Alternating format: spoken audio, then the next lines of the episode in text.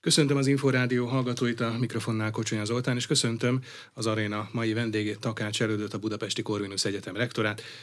Üdvözlő, jó napot kívánok! Üdvözlő, jó estét kívánok! Köszönöm, hogy elfogadta a meghívásunkat. Magyarországi felsőoktatás terén az elmúlt időszakban nyilván a modellváltás volt a leghangsúlyosabb történés és változás. Mostanra az egyetemek többsége már alapítványi fenntartási formában működik, és a felsőoktatásban tanuló hallgatók, diákok többsége, ha jól tudom, akkor olyan kétharmada már ilyen modellváltott egyetemen tanul, de hát a Corvinus ebben a tekintetben talán példa is lehet, hiszen az első modellváltó egyetem volt három évvel ezelőtt, bár nyilván, hogy nagyon más típusú egyetemek is aztán bekerültek a modellváltás sorába, de azért talán érdemes összegeznünk azt, hogy három év elteltével mm, mi az, ami változott a Corvinus Egyetem esetében, és hogyha mondjuk megnézzük ugye egyetemi rangsorokat, külföldi megítéléseket szoktak ilyenkor számba venni, akkor miben változott a Corvinus Egyetem helye vagy szerepe? Uh-huh. Hát lehet, hogy egyszerűbb lenne megállapítani azt, hogy arról beszélni, hogy mi nem változott a Corvinus Egyetemen, mert rengeteg, rengeteg minden megváltozott. Nyilván vannak szervezeti változások, belső változások, amiket, amik esetleg kevésbé érzékelhetőek a, a hallgatók számára, mint a rádió hallgatók számára itt. Én mondanék néhány dolgot, mi történt az elmúlt három évben.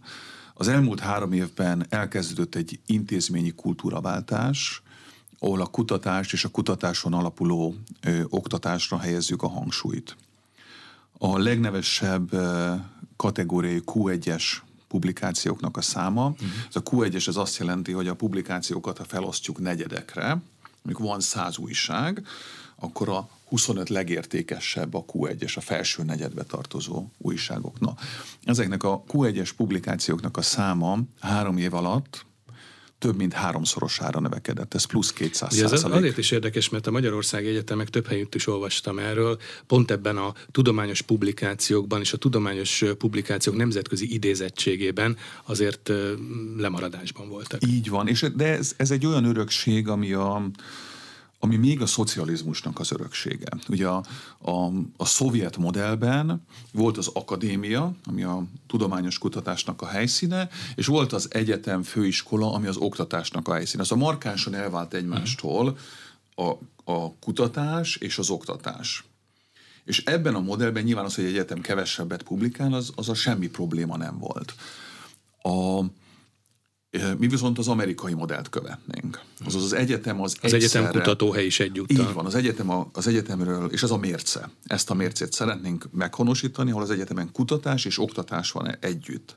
Mert ez az a modellem úgy látszik jól ki tudja szolgálni azokat a, az igényeket, mert ugye mire van szükség, és ha ez egy kicsit visszamegyünk időben, miért alakult ez ki? És a 19. Századik, 19. század második fele, az amerikai egyetemeken megjelent az az igény, hogy egy egyre ö, ö, ö, szofisztikáltabb gazdaság számára szakértőket kell képezni. Ugye a közoktatás arra volt válasz, hogy ö, nagy mennyiségben ipari, alapirodai munkákra alkalmas ö, munkaerőt kell képezni, és itt is az amerikaiak egyébként élen jártak a közoktatás reformjában, és az egyetemen meg arról volt szó, hogy hogyan lehet nagyon szofisztikált specialistákat képezni. És a probléma az az volt, hogy az egyetem vezetője nem tudja, hogy az adott szakterületen ki a legjobb ember. Mert a harmadik vagy a tizedik legrosszabb ember is többet tud a saját szak, szakterületéről, mint mondjuk az egyetemi vezető, aki egy generalista. És a kutatási teljesítménnyel nem csak növeljük azt a mindenki számára rendelkezésre álló tudásbázist, amivel megkönnyítjük mondjuk a gazdasági döntéshozók munkáját, hanem egyúttal el is helyezzük a kutatókat egy szakmai rangsorban és nem csak elhelyezzük, de folyamatosan továbbképzésre, és folyamatosan kiválóságra ösztönözzük őket a kutatással. Ez és a... így tudjuk párosítani elnézést a kiváló kutatókat uh-huh. és a kiváló hallgatókat. Ez a kiválóság, ez nyilván egy kult szó, és azért is talán maradjunk ennél, mert nemrégiben az Egyesült Államokban járt, és ellátogatott a Princeton Egyetemre is, ahol annak idején egyébként mesterszakos diák volt, ha jól tudom, és ott... Doktorandusz is. nyilatkozott, nyilatkozott a Magyar Távirati Irodának, és az egyetemi átalakulás folyamatáról azt mondta, hogy voltak éppen a kiválóság küzd meg a középszerűséggel. Ezt így idézte a hírügynökség. Mit jelent egyáltalán a középszerű, és mit jelent a kiválóság ebben az egyetemi világban? Ez egy, ez egy nagyon fontos kérdés, és egy kicsit árnyal, árnyalom is a, a képet. Úgy gondolom, hogy valóban kiválóság küzd meg a középszerrel. A Corvinus Egyetemen mindig is jelen volt a kiválóság. Én a Corvinus Egyetemen tanultam, itt szereztem meg az alapszakos és mesterszakos diplomámat, ez még a Bolonya előtti rendszerben, 94 és 99 között. Kiváló oktatóim voltak, kiváló hallgatótársakkal tanultunk együtt, de ezzel együtt, amikor a Princeton Egyetemen elkezdtem a tanulmányomat, látszódott, hogy van néhány markáns különbség. De a kiválóságra olyan, olyan jelek voltak, hogy a mikroekonomia szemináriumot például Eső Péter tartotta, aki később a Harvard Egyetemen PhD-zett, és a Northwestern, majd az Oxford Egyetem professzora lett. Szóval voltak nagyon-nagyon kiváló emberek, de a, a kiválóság és a középszer mindig megküzd egymással. Mm. És az egyetemi, visszatekintünk az egyetem történetre, van, amikor a kiválóság tud nyerni, de az elmúlt sok évtizedben nagyon gyakran a kiválóság nem tudott nyerni. De ennek és, működésbeli vagy működtetésbeli vetülete van, mert hát ha megnézzük, akkor hosszú évekre visszatekintve azért a Corvinus Egyetemen mindig nagyon magasak voltak a felvételi ponthatárok, gondolom a legjobb képességű, legjobb felkészültségű diákok nyertek oda felvételt. Nyilván azért mentek oda, mert azt sejtették és azt vélelmezték, hogy itt nagyon magas színvonalon zajlik az oktatás, tehát az oktatók is nagyon magas szintű tudást képviselnek. És igazuk is volt, és ez, ez, a, ez, a, ez a képárnyalás, hogy a hallgatók, a legkiválóbb hallgatók akkor is, és egyébként most is a Corvinus Egyetemre jönnek, jó oktatást kapnak, de ami látszik már, és ez a, ez a, ez a, ez a kritikus pont, hogy durván 10-15 százalék különbség van a Corvinusra felvett és beiratkozott hallgatók között. Ezek nem más magyarországi egyetemre mennek el, hanem külföldi egyetemeket választanak. Uh-huh. És ahogy nőnek a pontszámok, úgy egyre nő ez a, ez a, ez a rés a beiratkozott és a felvett hallgatók között. Szóval a hallgatók számára nem, ar- nem arról van szó, hogy más magyarországi egyetem jobban eltalálta ezt, hanem a hallgatók azt ismerik föl, hogy vannak külföldi egyetemek, ahol a, a az a típusú oktatás, amit ők szeretnének, az jobban megvan.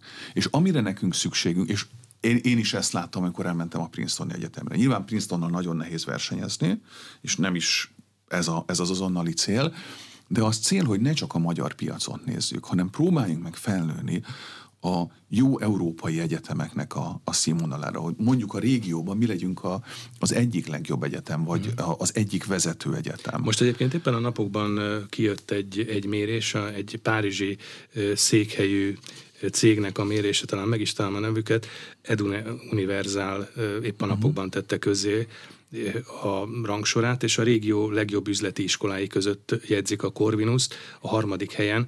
Egyébként talán érdemes elmondani, hogy kik vannak az első két helyen, például a Prágai, a Varsó és a Jubjanai Közgazdaságtudományi Egyetemek, uh-huh. de hát ez az élboly. Tehát azt jelenti, hogy ők a versenytársaink most itt a, ebben a közép-kelet-európai régióban? A régióban abszolút ők a versenytársaink, de hogyha a magyar hallgatóknak adott értékajánlatban gondolkodunk, akkor versenytársa VU például.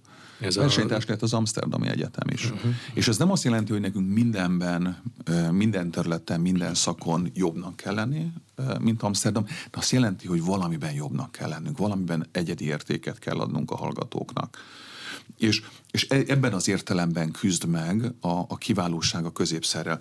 És nagyon egyszerű beleesni abba a csapdába, hogy azt mondjuk, hogy hát a Corvinus Egyetem jól működik, mert alapvetően jól működik nagyon egyszerű azt mondani, hogy akkor nem is kell semmit se változtatni. Hát ide, ide Corvinus Egyetemre jönnek a legjobb hallgatók. Hmm. A, a Corvinus Egyetemen végzett diákok itt és most, az a modellváltás előtt végzett diákok 30-40 százalékkal többet keresnek, mint egy másik egyetemen hasonló szakon tanuló diákok. Hát ez kiváló. De ha megnézzük azokat a, az indikátorokat, azokat a kis kanári madarakat ugye a szénbányában, hogyha mondjuk a, a az olyan elit tanácsadó cégek, mint a McKinsey-nél a felvetteket. Azt kezdjük látni, hogy bizony a felvett osztályban egyre több olyan diák kerül be, aki magyar, de külföldön végzett. Uh-huh. Szóval valahol, valahogy kapnak egy olyan pluszt, amivel nekünk fel kell venni a versenyt, és ez a cél. Ezért van szükség arra, hogy megerősítsük ugye a kutatást, erről beszéltünk. A, mert ugye a kutatás alapon képződik az a kiválóság, ami később le tud csapódni az oktatásban. Ezért törekszünk arra, hogy csökkenjenek a, a szemináriumi létszámok most elindítottunk egy olyan reformfolyamatot. Az oktató-hallgató arány, ez is egy így, fontos így, szempont az egyetemek megítélésében. Így van, szóval a, a, a, mondjuk a, és nézzük meg ugye a hallgató-oktató arányt, a Corvinuson ez 23-24 volt, amikor én rektorként elkezdtem dolgozni. Most elindítottunk egy olyan folyamatot, a, főként a hallgatói létszám normalizálása révén, ahol 2025-26-ra elérünk oda, hogy ez 12-13 És ez már jó? Tehát ez mondjuk ez a mintának a London, tekintett... Ez a London School of Economics uh-huh. szintje, ami Európában egy vezetőhely. Szóval innentől kezdve mennyiségi problémánk nincs. Tehát ha jól értem a szavait, akkor, akkor az a cél, hogy a Corvinus Egyetem néhány éven belül, ugye voltak itt meghatározott időpontban is megjelölt célok, ugye, hogy 2030-ra vezető száz legjobb egyetem között uh-huh. legyen Európában a Corvinus Egyetem, de a háttérben azért az is ott van, hogy amit talán a, annak idején a rektori pályázatában is megemlített és írt, hogy a magyarországi diákokat, akik felsőoktatási egyetemet választanak, akkor ne egy külföldi egyetemet válasszanak, hanem válasszák a Corvinus Egyetemet, vagy egy hazai gazdaságtudományi képzést, mert uh-huh. hogy jó esély van arra, hogy ugyanazt a színvonalat, vagy ugyanazt a szintet megkapják Így ezen van. az egyetemen.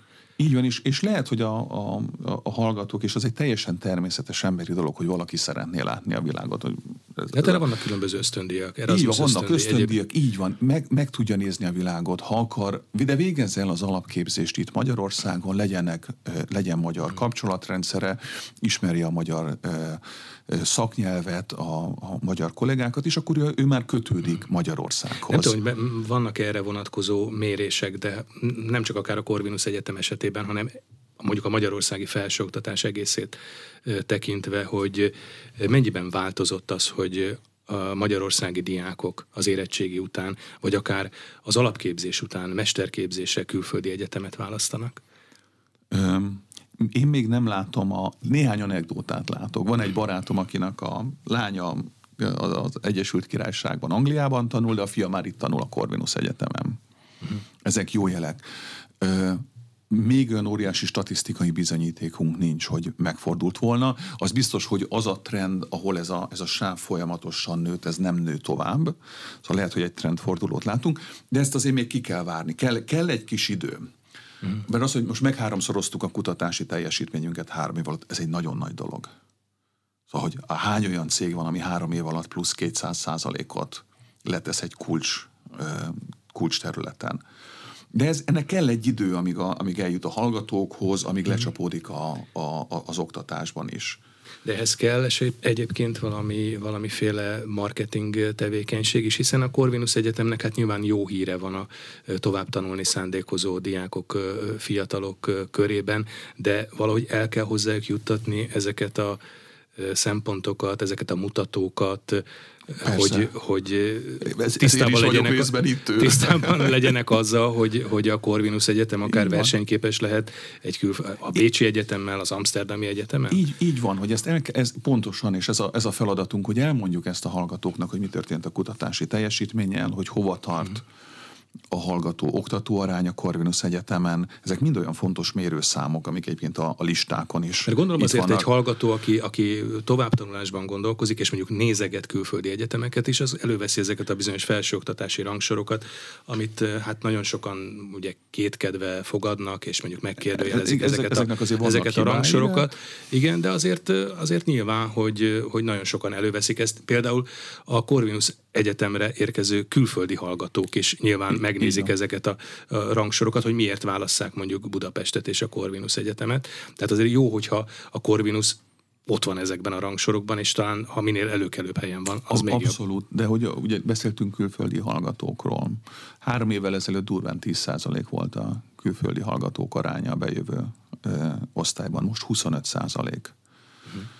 Ez cél is egyébként a külföldi hallgatók cél. számának a növelése, de ez, is, nyilván ez a bevétel szempontjából is Így, az egyik szempont a bevétel, hogy külföldi hallgatók, külföldön is méressük meg magunkat, de a másik, és ez nagyjából ugyanolyan fontos szempont, hogy a magyar hallgatóknak is van igénye arra, hogy nemzetközi környezetben tanuljanak. Vagy nem csak magyar társakkal, hanem egy, az, az ő jövőbeli munkahelyük. Igen, tehát egy ilyen kapcsolat, egy nemzetközi, nemzetközi kapcsolatépítés és, tulajdonképpen. És nemzetközi kapcsolatépítés, meg egy olyan képesség, hogy valaki egy nemzetközi munkahelyen tud dolgozni. Ez a 10-től 25 százalék nemzetközi hallgatók. Korábban nagyon gyakran külön tanultak. Volt egy magyar, egy angol nyelvű képzés, kicsit más volt a tartalom. A magyar hallgatók a magyar képzésen voltak, a külföldi hallgatók az angol nyelvű képzésen. Most már nagyon sok képzést összevontunk. És az alapszakon a képzéseinknek durván a fele angol nyelvű, a mesterszakon durván a kétharmada angol nyelvű.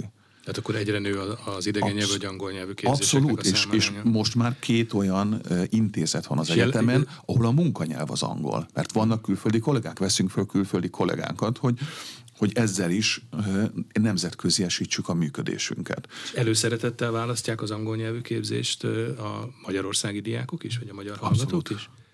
Szóval nagyon-nagyon sok és kemény vitát folytattunk ezzel a, erről a kollégánkról, kollégákkal, és volt egy olyan félelem, hogy a magyar diákok nem szeretik az angol nyelvű képzést, ők szeretnének magyarul tanulni. A jelentkezési számokból ez nem úgy tűnik. Nagyon népszerűek. Az alapszakon látszik, hogy nagyon magas pontszámmal, nagyon sok diák szeretne nem is tudunk annyi diákot fölvenni. A szűk keresztmetszet, hogy hány diákot tudunk mi angolul tanítani, az az, hogy hány olyan tanárunk van, aki szívesen és jól tanít angolul. Mert ugye a, nem csak érteni kell angolul, egy, egy tanár-diák viszonyban e, egy Princetoni professzorom azt mondta, hogy ez olyan, mint a bootcamp, ugye, mint a hadseregben a kiképző tábor, uh-huh. hogy a, a, a tanárnak van egy tekintélye. És ez a tekintély, ez nem úgy, mint a kiképző tábor, ebből a szempontból nem volt igaz, de nyilván ő is a, a, a, ez a tekintély, ez a tudásból jön. És amikor ez, ez a tudásból adódó tekintély az, ami megkönnyíti a hallgatónak azt, hogy befogadja az információkat, és később vitatkozhat a professzorral, de alapból befogadja. Na most, hogyha valaki nem mestere a nyelvnek, annak a nyelven, amin oktat, akkor ezt a tudásból adódó tekintét nehéz fölépíteni, mert a hallgató gondolhatja azt, hogy hú, hát én jobban beszélek angolul, és hát ha a professzor nem tudja azt sem, amiről magyaráz. És az nem akcentus kérdése, bárkinek bármilyen akcentusa lehet, és az, az teljesen rendben van. Mindenkinek van akcentusa, csak valakinek amerikai, valakinek angol, valakinek meg kelet-ázsiai. Ö, hanem, hanem az, az, az a biztonság és az a, az a, az a, a, az a, az a típusú tudás, ami, és ez nyelvtudás is, ami, ami ezt a tekintét megteremti, hogy lehet nyelvet tanítani. Ez a szűk keresztmetszet, nem a hallgató érdeklődés. Ezzel párhuzamosan egyébként nőtt a külföldi vendégoktatók, vagy vendégprofesszorok száma Abszolút, is? így van. Jó Itt. nevű egyetemekről érkeznek vendégoktatók? Van, most van professzorunk a Barcelona Egyetemről, a Barcelona Egyetem PhD-ével, itt vendégeskedik nálunk egy professzor az Essex Business School, ami Franciaország legjobb pénzügyes programát, és ez mhm. egy pénzügyes professzor. Vettünk föl külföldi kollégát, több fiatal kollégát, több jó nevű minnesota az Egyesült Államokból, Óhuszból, Dániából, tehát ők nem is vendégoktatók, hanem gyakorlatilag ők csatlakoztak a, státú, a, a stábhoz. Fölvettünk most a stábból egy, egy hölgyet, aki a New York University-n PhD-zett, és ő már nem, nem a az assistant professzorok, hanem az associate professzorok sorát gyarapítja. Szóval olyan emberek is jönnek már a Corvinusra, akik már letettek valamit egy akadémiai karriert. Uh-huh.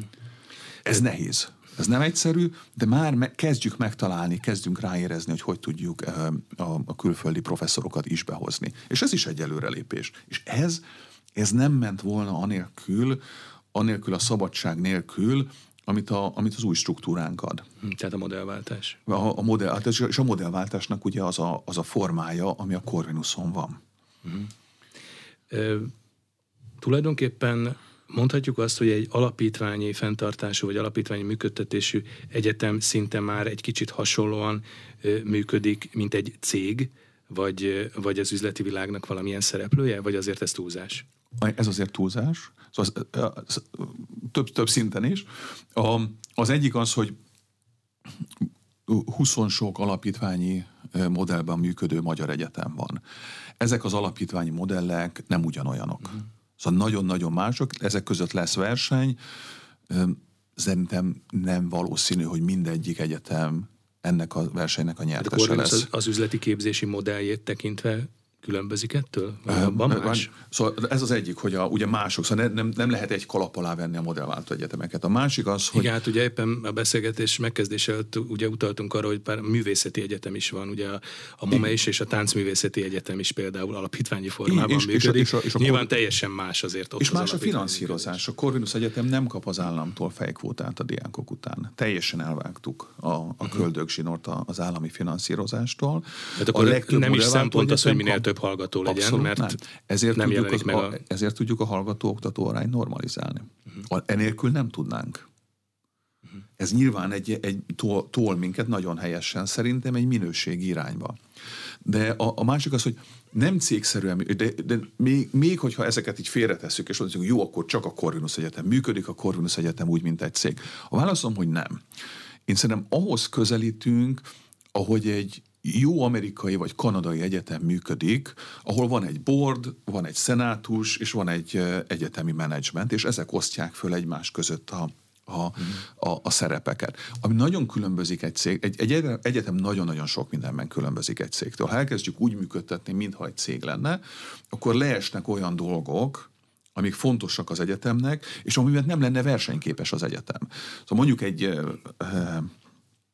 autóipari cégnél nem szempont az, nem szükséges az, hogy az ott dolgozók szabadon, akár a sajtóban, akár a rádióban kifejthessék a véleményüket, vagy olyan cikkeket írjanak, amik az ő véleményüket tartalmazzák.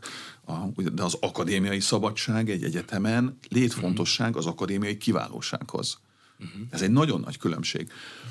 De ugye pont most beszélgettem így hosszabban több észak-amerikai egyetem vezetőjével, vagy üzleti iskola vezetőjével, és azok a problémák, amik náluk megvannak, azok, ahogy nyilván, ahogy egy board, ami nekünk a kuratóriumnak felel, meg vezeti az egyetemet, nagyon hasonló problémák vannak, ahol a, a, a, tipikusan az üzleti világból érkező szereplők számon kérik az egyetemen, hogy miért nem tudjátok ezt vagy azt gyorsabban megtenni. És akkor, akkor kialakul egy olyan dialógus, és ez ugyanúgy megvan a, a, mondjuk az Ivy Business School-on Kanadában, mint hogy a Corvinuson, ahol ahol az iparági sajátosságokatról el kell beszélgetni, hogy bizony egy, egy akadémiai cikknek a létrehozása, az egy minél jobb a cég, annál, minél jobb a cikk, annál több idő. Uh-huh. És van olyan, hogy a, ott van egy kutató, és három vagy akár öt évig egy cikken dolgozik. Egy, a öt évig, három-öt évig tart, nyilván több cikken dolgozik párhuzamosan, de háromtól öt évig tart, amíg az ötletből lesz egy kiforrott cikk valahol. Uh-huh. Összességében akkor, hogyha megpróbálom úgy összegezni, akkor talán a, a rugalmasság, a nagyobb mozgástér, a teljesítményorientált működés, ez amiben a, a modellváltott egyetem előnyt élvez, mondjuk a hagyományos struktúrával szemben? Így, így van.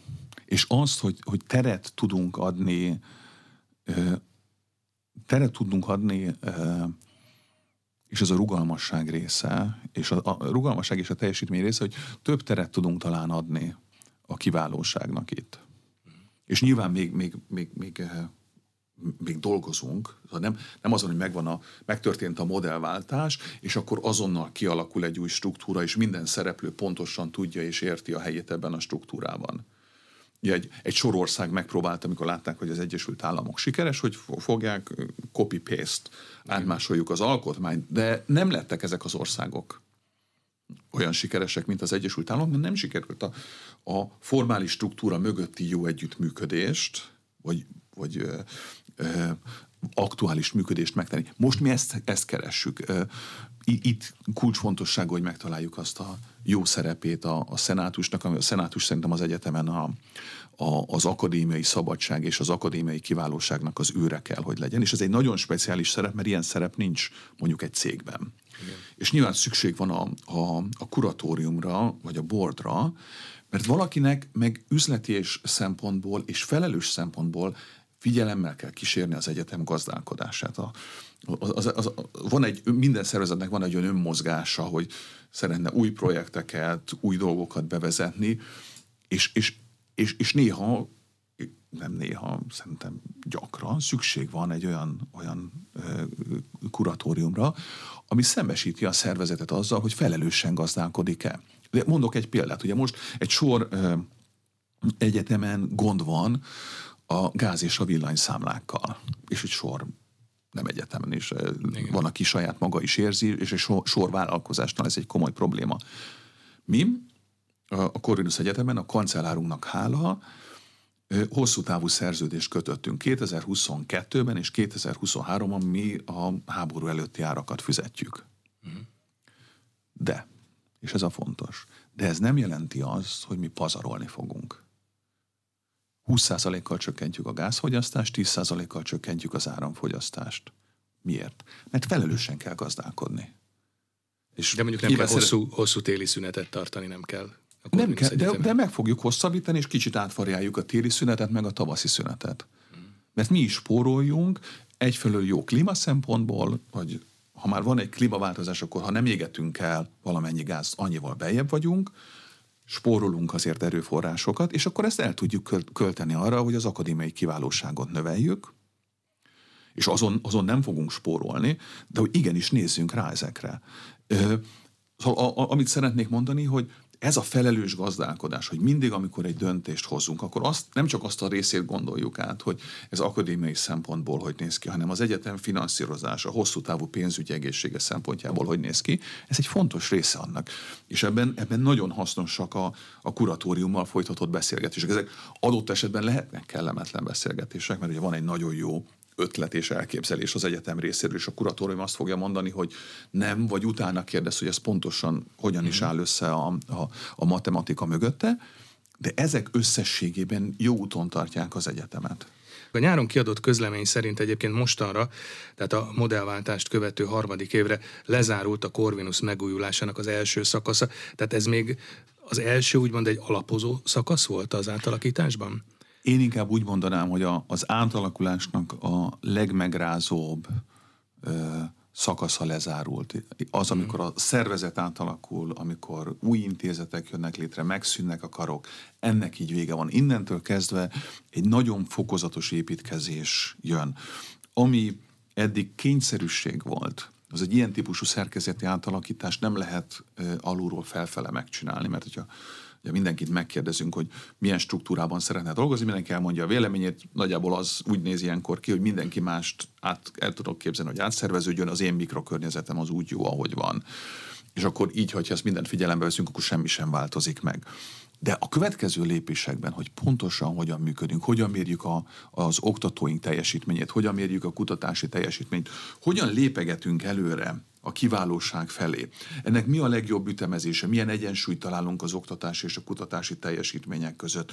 Hogyan építjük be azt, hogy a pályázaton, pályázatokon való sikerességet, a vállalati együttműködéseken való sikerességeket, ez már egy sokkal inkább alulról felfele jövő folyamat. Szóval ami lezárult, az az átalakulás fájdalmas szakasza. A legfájdalmasabb szakasza. Innentől kezdve egy nagyon fokozatos lépésről lépésre működés jön és várható. Ennek részeként egyébként, ennek az első szakasz átalakulási folyamatának részeként egyébként változott a képzési szerkezet, és ugye az elmúlt időszakban nagyon sok kritika érte az egyetemeket mondjuk a, az üzleti szféra, vagy a vállalati, vagy a termelői szféra részéről, hogy nem eléggé gyakorlatorientált az a tudás, amivel az egyetemekről kikerülnek a hallgatók, és akkor szokták emlegetni a nyugat-európai, vagy az amerikai nagy hírű és jó nevű egyetemeket, ahol szinte piacképes tudással kerülnek ki a, a, a diákok, és szinte azonnal bevethetők. Uh-huh. Így van, és um, egy, egy, egy lépést visszalépnék, hogy ezt, ezt a kérdést megértsük. Ugye kétféle típusú képzés, mondjuk a német nyelvterületen kettő különböztetnek meg. Ugye van az übung, amikor megtanulunk valamit csinálni.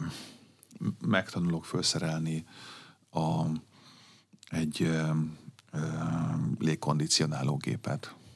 Az egy nagyon konkrét tudás. A Bildung az, amikor egy személyiséget fejlesztünk, egy kés, olyan készséget fejlesztünk ki, amíg nem direkten, ha nem tudja, hogy hogy kell felszerelni a légkondicionálót, de meg tudja majd tanulni. Nem azt tanulja meg, hogy hogy kell valamit lekönyvelni, hanem megtanulja, hogy hogy működik a könyvelés. Ez a, ez, a, ez amit úgy hívunk, hogy bildung, amikor egy embert képzünk, és amikor ezt az embert így képezzük, és ez, ez amit egy konkrét tárgyi tudást könnyű megtanulni egy nem egyetemi környezetben is. De azt a, azt a transformatívabb, nagyívű tudást, amit a, amit a Bildung, mondjuk erre szükség van az egyetemekre. Hogy itt a hallgatóknak a, a tanulás készsége fejlődjön, és nekünk ez a szerepünk.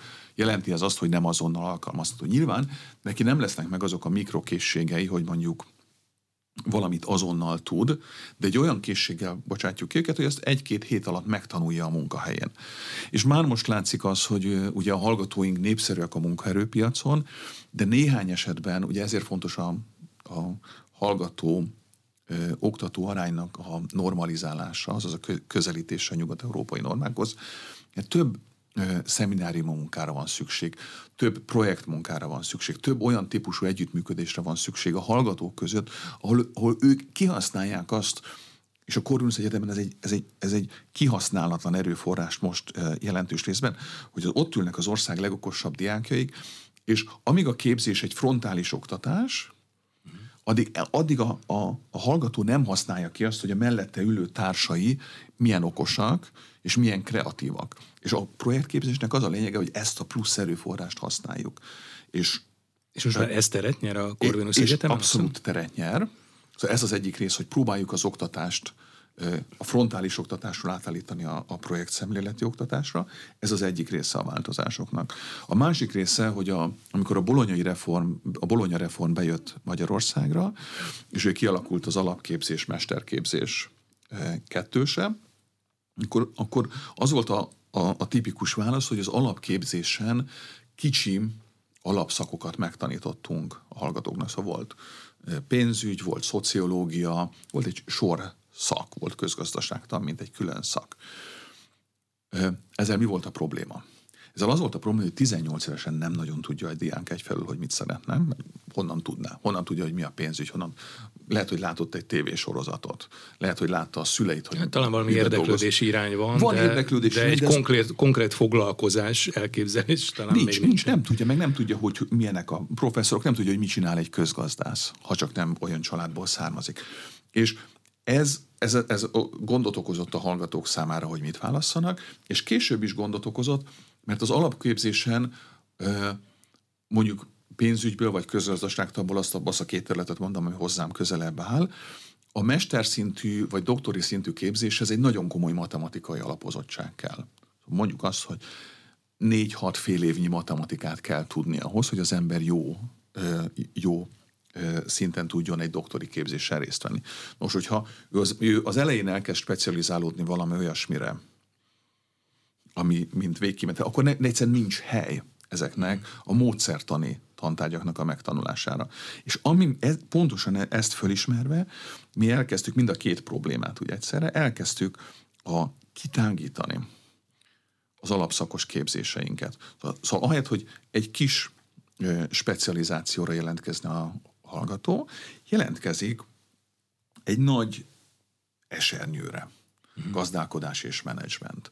Vagy ilyen lesz a, a, a filozófia, politika és ami közgazdaság, most ami most 2023 őszén. Így van, ezt most, ezt, ezt most lehet rá, rá jelentkezni. Ahol nem, nem kell dönteni, hogy engem a filozófia érdekel, a politika, vagy a gazdaság működése. De olvastam egyébként éppen, hogy ezt az Oxfordi Egyetem mintájára indítják, ha jól tudom, ezt a, ezt a képzést, és ezt ugye ott Nagy-Britanniában úgy emlegetik, hogy ez a miniszterelnök képzés, ugye David Camerontól kezdve nagyon sok fontos kormányzati tisztséget betöltő ember végzett ezen a szakon, vagy ezen a képzésen. És és szerintem ez nem azért miniszterelnök képző, mert aki, az az ember, aki miniszterelnök szeretne lenni, az ezt a képzést választja, hanem azért, mert azok az emberek, akiket érdekel a, a, a, a gazdaság, a társadalom, a politika működése, azok természetesen vonzódnak egy ilyen képzéshez, mert ezeket megkapják, Igen. és nem kell a politológussá válni, nem kell a közgazdászá sem válni, mert ugye a közgazdász uh-huh. ennek csak egy szeletével foglalkozik,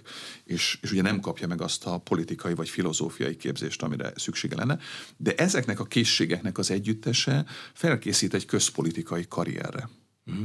Visszatérve még a egyetemi szféra és a munkaerőpiac kapcsolatához, a munkaerőpiac igényei vagy elvárásai is befolyásolják azt, hogy mi, milyen képzés, vagy milyen szerkezetben zajlik a képzés egy egyetemen, akár jeles, jelen esetben ugye a Corvinus Egyetemen. Mert az nagyon nehéz például modellezni, hogy mondjuk 5-10-15 év múlva mik is lesznek a pontosan a munkaerőpiac elvárásai és igényei. Uh-huh. Abszolút, és, és ugye erre, erre a, ez az egyetemeknek a feladata, hogy ezt megtalálja. És erről lehet úgy gondolkodni, hogy az egyetem pontosan felméri azt, hogy milyen típusú szaktudásra van szükség, Szerintem egy, és, és akkor azt próbálja a hallgatóknak nyújtani, vagy, és szerintem ez a, ez a mi krédónk a Corvinus Egyetemen, mi egy olyan bildungot, ugye ez az, amiről beszéltünk korábban, egy olyan Igen. alapképességet nyújtunk a hallgatóknak, ahol ő tájékozódni fog tudni a közgazdaságtan, a politika, a filozófia, az üzleti élet, vagy a társadalomtudományok terén, mindazokon a területeken, ahol, ahol tanul nálunk, és ahogy változik a világ, ő ezeket a készségeket folyamatosan hozzá tudja igazítani. Nem tudjuk, hogy 10 év múlva, vagy 20 év múlva hogy néz ki a gazdaság. Mert lehet, hogy valamit föltalálnak. 30 évvel ezelőtt tudtuk, hogy az internetnek ekkora szerepe lesz. Nem tudtuk. És de azok, a, azok, a, azok az oktatási intézmények, amik ilyen tág, ö, ö, folyamatosan ö, ö, felértékelődő, folyamatosan ö, építhető tudást adnak, azok, azok vannak előnyben. És mi ezt látjuk a munkaerőpiaci visszajelzésekben is, hogy miért, miért keres 30 vagy 40 százalékkal többet egy korvinuszos diák, ez ugye, amit úgy fordítottunk le, egy, hogy 100 millió forint a mostani munkaerőpiacon. De 30-40 százalék nem azt jelenti, hogy ő jobban tud egy adott speciális tevékenységet. Nem, az azt jelenti, hogy neki a hozzáadott értéke és a tanulási képesség az folyamatosan jobb. Mert ez a különbség nem csak az elején van Ezekből, meg, hanem 7 év múlva is megvan. Diplomás pályakövetési rendszerekből derül ki? Ez Tehát a ezek exakt van. módon ezek levezethetők? És... Így van, hogyha, ha megnézzük a, a, a, most a, a magyar kabinetet, azt látjuk, hogy 10-ből 6 miniszter korvinuszos. Hmm.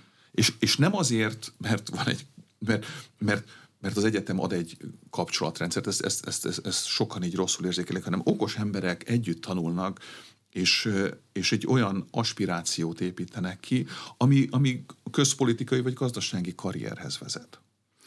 Ugye tengeren túlon, vagy a nyugati egyetemi világban már hagyománya vagy gyakorlata van, és jó gyakorlata, bevált gyakorlata van az úgynevezett science parkoknak, amikor az egyetemek, az üzleti szféra, vagy akár a termelő szektornak a, a cégei szereplői szinte egy uh-huh. helyen vannak, és akár együtt is tevékenykednek. Magyarországon is vannak erre már jó példák, gondolok itt a Győri Egyetem és az Audi kapcsolatára, vagy Szeged és a Szegedi Egyetem és a gyógyszergyárak kapcsolatára. A Corvinus Egyetem esetében van ilyen közvetlen gyakorlati vetület? Nem, ez egy olyan terület, ahol szeretnénk előrelépni, és amikor az intézeti struktúrát megújítottuk, a, a meglevő intézet, 11 intézetet 9 uh, intézet, új intézetbe uh, uh, szerveztük át, de létrehoztunk kettő új intézetet azzal, hogy olyan típusú tudást és olyan típusú működést honosítsanak meg, ami eddig nem volt. Az egyik a fenntarthatóság, nyilván abból kifolyólag, hogy ez korábban nem volt egy kiemelt téma, a másik meg az innováció. Hmm. És ezen a területen van, és a több területen is van, de ezen a területen kiemelt jelentősége van az ilyen típusú együttműködéseknek. És az egyik stratégiai célunk, és nem e, ezzel előre kell lépnünk, nem vagyunk messze, se, messze ott, ahol, mint ahol szeretnénk lenni, hogy hogyan tudunk olyan vállalati és egyetem közti együttműködéseket megtalálni, ahol kölcsönösen ö, ö, tudunk értéket teremteni. A vállalat is jól jár, az egyetem is jól jár, ahogy az Egyesült Államokban van. És egy kicsit vicces történet a, az innováció kapcsán, hogy a, a, a, a University of Southern California Business súlyában, az aulájában áll az ember, akkor egy kis műanyag tábla, ami azt mutatja, hogy van rajta 24 néves az Innovation Hall of Fame. Mm.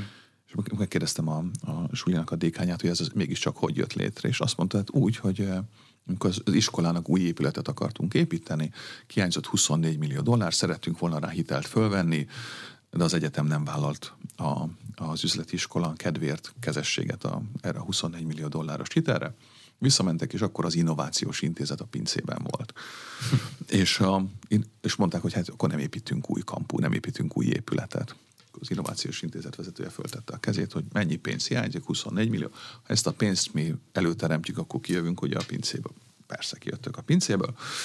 48 órán belül meg volt a pénz, mert fölhívták a, az alumnikat, és azt mondták, hogy itt a lehetőség, és én a műanyag tábla az Innovation Hall of Fame-be bekerülni, fejenként egy millió dollár az ára, az első 24, aki jelentkezik, az meg tudja kapni.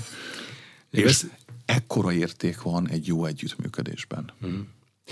Beszéltünk arról, hogy 2023 őszén új képzések is indulnak a Corvinus Egyetemen, és hát azért is érdemes ezt talán szóba hozni, mert közeleg a felsőoktatási felvételi jelentkezések időszaka december második felében nyílik meg a jelentkezési felület a felvi.hu oldalon, és ugyan nem most, de a következő évben, ugye 2024-től már változik a felsőoktatási felvételi rendszere is.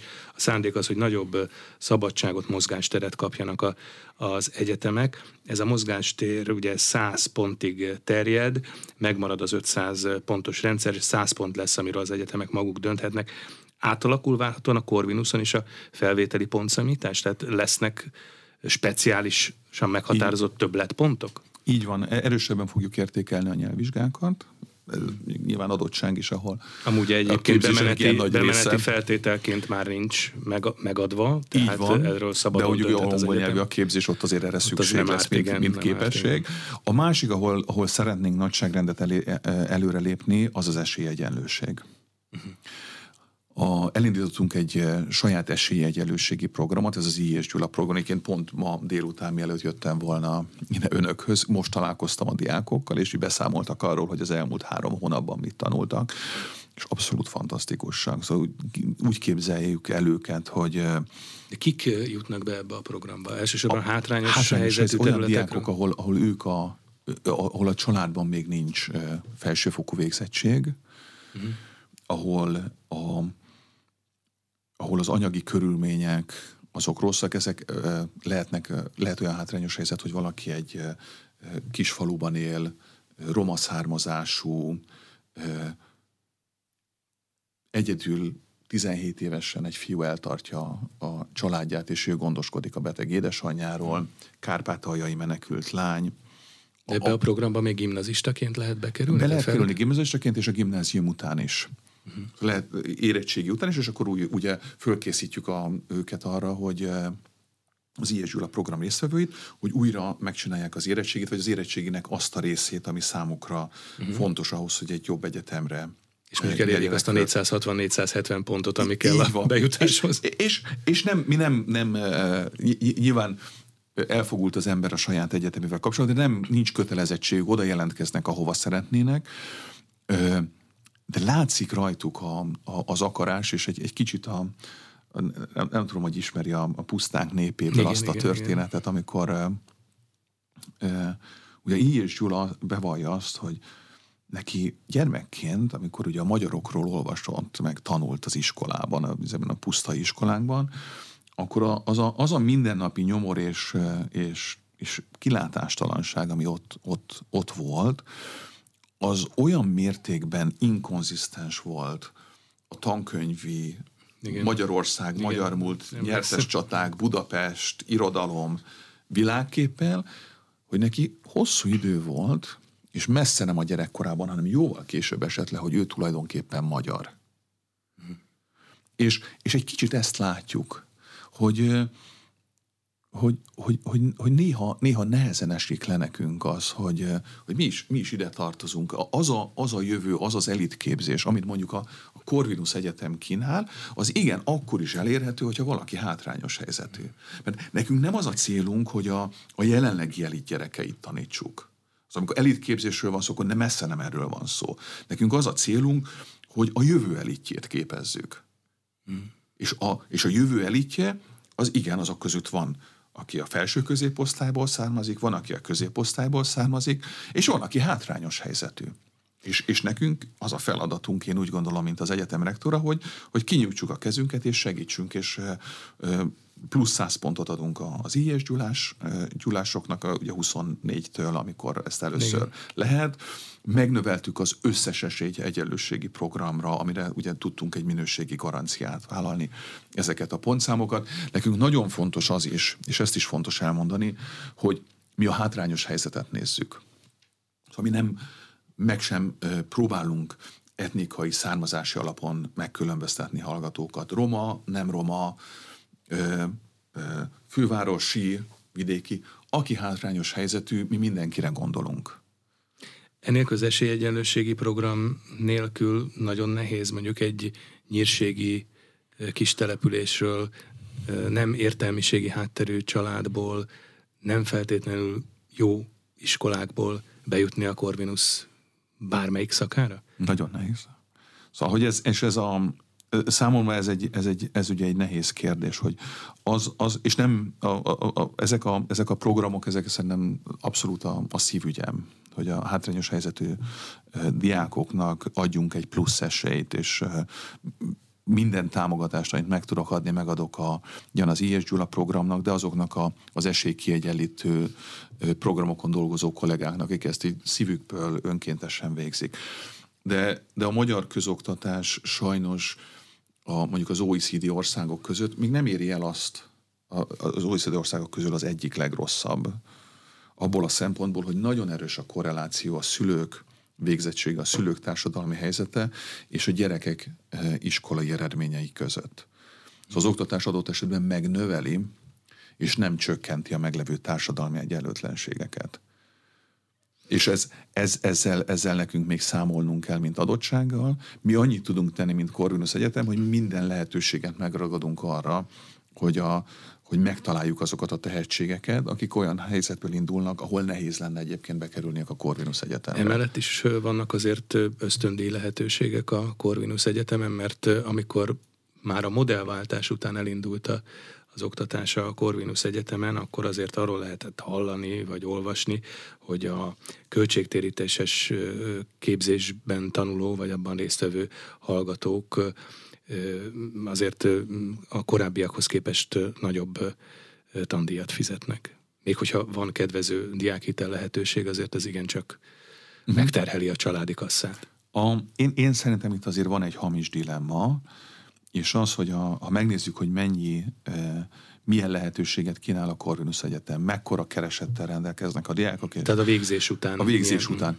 É, és ezzel milyen lehetőséget kapnak a magyar társadalomtól, ők azért nagyon-nagyon jó lehetőséget kapnak. Tehát akkor ezt úgy kell tekinteni, mint egy befektetés. Abszolút, ez egy befektetés, hogyha ha valakit fölvesznek a, a London School of Economics-ra, igen, akkor ő befektet a saját uh-huh. humántőkébe. Ha valakit fölvesznek a Corvinus Egyetemre, akkor ő befektet a saját humántőkébe. Egyébként a hallgatók döntő többsége az alapképzésen ösztöndíjat. Ösztöndíjas. Ez Corvinus Tehát... ösztöndíjas, ami azt jelenti, hogy nem kell fizetnie. Ha, hogy, ha vala... De akinek fizetni kell, az de milyen nagyságrend? fizetni kell, a 450-460 ezer forint egy fél év. egy fél év egy fél év. a teteje.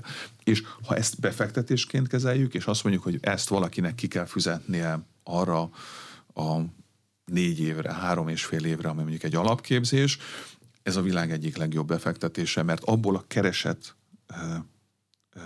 többletből, ami neki van egy másik egyetemhez képest, még ha idejön a Corvinusra fizetősen, és esetleg máshol kapna egy ingyenes képzést, már abból kijön. Hmm. Nagyon gyorsan. És én azt szeretném mondani, és ez nagyon fontos, hogy még mondhatná azt, hogy igen, ez egy nagyon jó befektetés, de van olyan, vannak olyan ö, családok, vannak olyan diákok, akik abban az élethelyzetben vannak, hogy van egy likviditási ö, problémájuk. És ebben az esetben van diákhitel. Szóval van egy befektetés, ugyanúgy, hogy az ember nem biztos, hogy meg tudja venni azt a, a házat, ahol mondjuk a gyerekeit szeretné fölnevelni, készpénzből.